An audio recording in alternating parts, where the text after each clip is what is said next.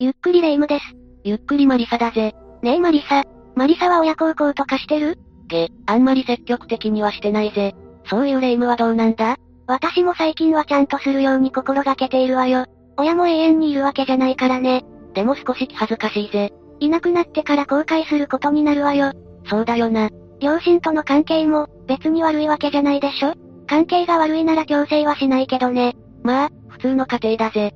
でも最近は、家族内での殺害事件も多く発生しているよな。そうなのよね。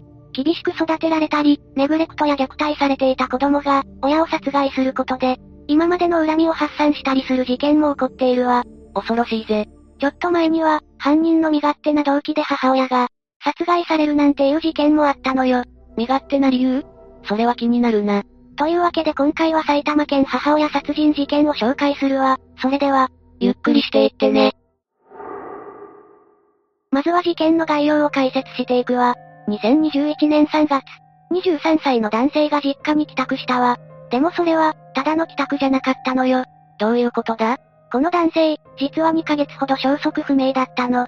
え、何か事件に巻き込まれて、行方不明だったのか？いえ、ただの家出よ。事件じゃないにしても心配だろうし、帰ってきて家族も安心しただろうな。そりゃもう、ずっと消息不明だったからね。家出をしていたのは、その家の長男だったわ。ずっと長男の無事を祈っていただろう母親は、息子が帰ってきたことに泣きながら喜んでいたわ。よかったぜ。息子がいなくなってから、家族は警察に行方不明届を出しており、母親は警察に息子が帰ってきたという連絡をしたのよ。警察の人も母親にねぎらいの言葉をかけていたんだろうぜ。でも次の瞬間、警察の耳には母親の悲鳴が聞こえたのよ。え？母親の悲鳴？どういうことだ？そして次に電話に出たのは息子で、彼はこう言ったの。母親を刃物で殺しましたってね。は？彼はとある身勝手な理由で母親を殺害しに、実家へ帰ってきていたのよ。それはもう、腹立たしいを通り越して、ぎょっとするような身勝手な理由だったわ。一体どんな理由で母親の命を奪ったんだ？それじゃ詳しく解説していくわね。まずは犯人について詳しく聞きたいぜ。わかったわ。この事件の犯人、樺沢優斗は埼玉県に生まれたわ。共働きの両親と弟の4人家族よ。父親は家事に積極的で、よくスーパーに買い物に行く姿が目撃されていたわ。ほう、協力し合える良い家族だったんだな。被害者となった母親はどんな人だったんだ？周囲の人によると、しっかりした人だったそうよ。明るいし、町内会の班長も務めていたわ。周りに頼りにされるタイプの女性だな。そうね。樺沢は幼少期、おとなしくて地味な感じだったわ。でも人見知りっていうわけでもなく、外で会ったら、ニコッと微笑んでくれる子だったそうよ。愛想は良かったんだな。それから順調に成長し、小中高とすべて地元の学校に進学。体格も大きくなり、部活は卓球部に入っていたわ。卓球が好きだったのか？好きかどうかはわからないけど、腕前は、同級生部員の中では真ん中あたりだったみたいよ。そんな彼を同級生たちは体格が大きいのに、意外と器用なんだなっていう印象を持っていたの。へえ、なかなか好印象を持たれているな。どんな学生生活を送っていたんだ？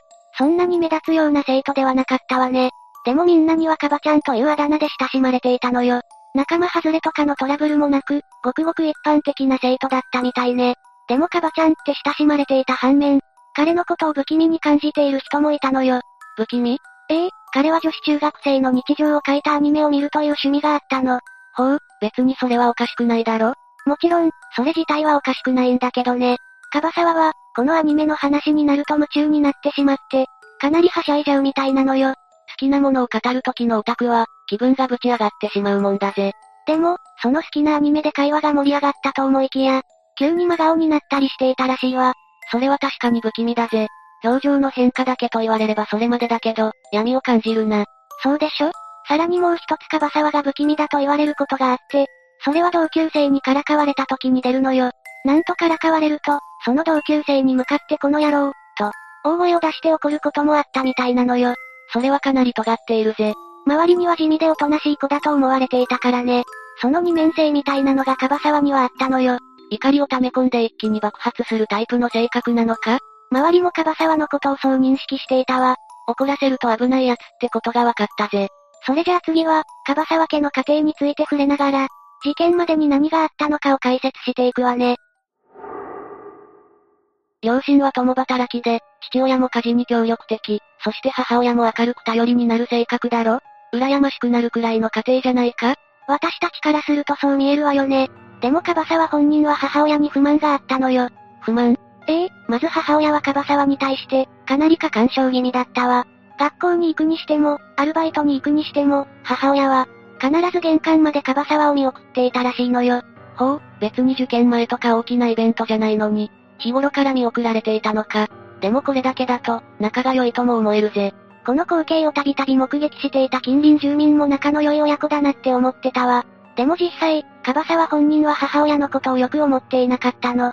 そうなのか？なんと母親は、信仰宗教にハマっていたのよ。信仰宗教って、あんまりいいイメージがないぜ。カバサワはこのことについて、同級生に母親が、信仰宗教にハマっていてうざいという愚痴をこぼしていたわ。挙句の果てには、母親のことを嫌いだとも発言していたのよ。カバサワからすると、過干渉気味なのもストレスに感じていたのかもしれないな。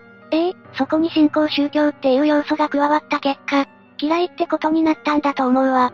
過干渉気味だったなら、カバサワが家出したのもかなり母親は心配したんじゃないか？そりゃもう心配だったと思うわ。でもそれだけ過干渉だったのに、カバサワは家族に見捨てられたことがあるのよ。ほう、詳しく教えてくれ。彼は高校の時から、家の近くのスーパーでアルバイトをしていて、大学に進学後も変わらず続けていたわ。そして大学卒業後、彼は就職をしたんだけど、就職先に選んだのはアルバイト先と同じ系列の会社だったのよ。よほどこの仕事が好きだったんだな。そうだと思うわ。就職後も、カバサワはアルバイト時代と同じようにレジ打ちを担当していたのよ。高校からやり慣れた仕事だろ？かなり気持ちも楽ではあったんじゃないか？カバサワは真面目に働いていたし、大きなトラブルも起きなかったからね。でも就職して9ヶ月後の2021年1月、カバサワは急に仕事に行きたくないと家族に告げたそうなの。え？えなんでだよ。多分アルバイトと正社員の違いに思うところがあったんじゃないかしらああ、責任の重さが違うからな。今まではアルバイトだから許されていたことも、社員じゃそうもいかないだろうし、アルバイトのミスについて責任を取るのも社員だしな。ええ？それを負担に思って、仕事が嫌になったんじゃないかと言われているわ。けど、仕事に責任がつきまとうのはアルバイトも同じだぜ。カバサワはその前に、職場でトラブルを起こしてしまったりしたのか？そんなことはなくてね、事件直後にカバサワのアルバイト先の店長が、事情聴取を受けたんだけど、トラブルなどは起きていないし、辞めたいという素振りも見せてなかったようなのよ。そうなのか。それで、カバサワの悩みを聞いた家族はどうしたんだ？カバサワに理解を示さなかったみたいね。過干渉だっただけに、その反応は意外だな。母親なんかは、無理せず辞めてもいい、くらい言いそうだと思ってたぜ。カバサワはその家族の態度に突き放されたと感じ、さらには家には居場所がないと思ったわ。それでカバサワは家出を決意したのよ。逆に突き放されたと感じたんだな。まあ、辞めたいと思った理由がわからないからなんとも言えないけど、今まで過干渉気味に育てられたのに、自分が困っている時は、助けてくれないというギャップに、心がやられたのかもしれないわね。そして2ヶ月にわたり家出をしていたってことなのか。その家出期間中に何があったら、母親を殺害するなんて行為に走ってしまうんだ。それじゃ次は、家出してからのカバサワについて解説していくわ。マリサがさっき言っていた通り、カバサワが行方不明になってから家族はかなり心配したわ。父親はすぐに警察に行き、行方不明届を提出しているわね。家出といえど、何かあったら困るからな。でもそれから、カバサワの行方は2ヶ月間わからなかったのよ。その間、彼は何をしていたんだ？ネットカフェを転々としていたみたいね。でもそんな生活にカバサワは不安を感じるようになったわ。将来についてとか？ええ、これからどうなるのか、こんな生活を一生は続けられないとか、色々考えたんだと思うわ。その将来に対しての不安が強くなった結果、カバサワは、恐ろしい考えに行き着いてしまったのよ。何もかも嫌になった母親を殺して刑務所に入って人生をリセットしたいってね。は、なんだそれ。自分の人生をリセットするために、母親を殺す？この思考については、私たちじゃ理解できないと思うわ。カバサワの中では繋がりのあることなのかもしれないけど、客観的に見ると異常としか言いようがないわね。2ヶ月消息不明だったカバサワが帰ってきたのは、母親を殺すためってことか。そういうことよ。身勝手すぎて何も言えないぜ。そして2021年3月15日、カバサワは埼玉の実家に2ヶ月ぶりに帰ったわ。心配していた息子が帰ってきて、母親もどんなに嬉しかったか。その気持ちを思うと、これからの展開を聞きたくないぜ。そうね。母親は無事に帰ってきた樺沢の姿に泣いて喜んだわ。その後、警察に届け出を取り消してもらう電話をするんだけど、その前に母親は2階へ行ったわ。そして母親が2階に行っている間、樺沢はキッチンに行き包丁を手に持ち、ポケットに隠したのよ。聞きたくないぜ。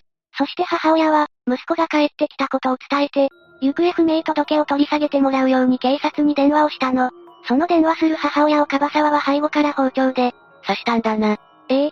警察の耳には電話口からじゃー、という母親の悲鳴が響き渡ったわ。警察もすぐに電話口に呼びかけたけど、返答はなかったわ。そして少しの間の後、母親を刺しましたと樺沢は静かに告げたのよ。恐ろしすぎて、鳥肌が止まらないぜ。異常な状況を察して、すぐに埼玉県警が現場へ向かったわ。警察が現場に到着すると、そこには血で赤く染まった床に、母親が倒れていて、樺沢は呆然と立ち尽くしていたわ。想像したくもない現場だぜ。樺沢はその場で現行犯逮捕されたわ。母親もすぐに病院へ運ばれたけど、亡くなってしまったの。こんな胸くそ悪い事件、あるか？自分の人生をリセットするために母親の命を奪うなんて、正気の沙汰とは思えないぜ。本当に、理解できないわね。樺沢は取り調べで何もかも嫌になってしまって母親を手にかけて、刑務所に入ろうと思ったと供述しているわ。もう言葉も出ないぜ。そして母親の命を身勝手な理由で奪った樺沢は、起訴され、裁判が開かれたわ。最後に裁判での状況などを解説していくわね。樺沢は埼玉地裁で開かれた初公判で、起訴内容について、間違いありませんと認めているわ。でも弁護側は懲役について、7年を超えない刑を求めたのよ。どんな主張をしたんだ？弁護側は、この犯行は樺沢のうつ病が原因だと主張し、うつ病がなければ、この事件は起こらなかったとして、7年以下の懲役を求めたわ。樺沢はうつ病だったのか？まあ、うつ病の症状があったのは事実よ。症状が見られたのは、2021年1月頃ね。樺沢が仕事で悩んでいた時か。そうね。それに対して検察側は懲役14年を求刑したわ。背後から母親を襲った犯行は危険かつ必要で、母親の命を奪うという決意は強固なものと指摘したわ。さらにうつ病の症状については限定的とし、母親が2階に行っている際に、隙を見て刃物を準備した点でも、樺沢は冷静で、その犯行は極めて身勝手なものだと強く非難したの。確かに落ち着いているよな。しかも母親の司法解剖の結果、心臓に達するほどの刺し傷もあったのよ。かなりの殺意を持って犯行を行ったって証拠になるな。そして2021年12月22日、樺沢には懲役10年の判決が言い渡されたわ。裁判長は犯行は非常に危険かつ必要で悪質なものであり、刑務所に入り人生をやり直すしかないと考えて犯行を決意したことは、容易かつ短絡的で身勝手と言わざるを得ないとし、でもその一方で犯行に至る経緯や動機形成の過程には、被告人の身を責めることができないと理由を明かしたのよ。うつ病に関してもある程度影響しているとも言っていたわ。うーん、うつ病だったにしても人を殺してるんだよな。この事件に限ったことじゃないが、人を殺しても刑期を全うすればまた、社会に出られるって事実に、疑問を感じずにはいられないぜ。母親の人生は一生戻ってこないのにね。とにかく犯行動機が身勝手で腹が立つな。それじゃ事件をまとめていくわよ。家出をして、消息不明になっていた息子が2ヶ月ぶりに実家へ帰宅。無事に帰ってきたかと思ったら、その息子が、母親を刃物で刺し殺害してしまったわ。犯人である樺沢はおとなしそうな雰囲気があるが、ストレスを溜め込みすぎて、爆発するという危険な性格をしているんだよな。ええそして高校時代から樺沢は周囲に母親が嫌いと愚痴をこぼしていたのね。過保護気味なことと、母親が信仰宗教にハマったことが理由だな。そして大学卒業後に就いた仕事もうまくいかなくなり、彼はうつ病を発症したわ。悩んでいる樺沢にとって、家族は突き放したように見えたようね。仕事もうまくいかなくなり、家にも居場所がないと思うようになった樺沢は、家を出るが、将来に対して不安を感じるようになったんだよな。ええそこで思いついたのが母親を殺して刑務所に入り、人生をリセットするっていう恐ろしい案だったのよ。何度でも言うけど、身勝手すぎるし理屈もわからないぜ。刑務所イコール人生リセットって理屈は、私にも理解できないわ。それに、人生をやり直す方法なんていくらでもあったはずだわ。ああ、どうして母親を殺すなんて方向に向かったのか、私には理解できないぜ。母親が嫌だったのなら、家を出て一人で暮らせばいいんだ。身勝手な理由で殺害されてしまった母親のことを思うと、言葉も出ないぜ。こんな事件、もう一生起きてほしくないわ。というわけで、今回は家族の問題によって起こった悲惨な事件を紹介したわ。かなりメンタルに来る事件だったぜ。この事件を思い出すと、家族に会いたくなるのよね。私もそんな気分になってきたから、親孝行も兼ねて実家に帰ってみるぜ。たまには育ててくれたお礼を伝えるのもいいものよ。ああ。食事でもご馳走しに行くとするぜ。みんなもこの事件についてどう思ったか、コメントで教えてほしいぜ。というわけで、今回は埼玉県母親殺人事件について紹介したわ。それでは、次回もゆっくりしていってね。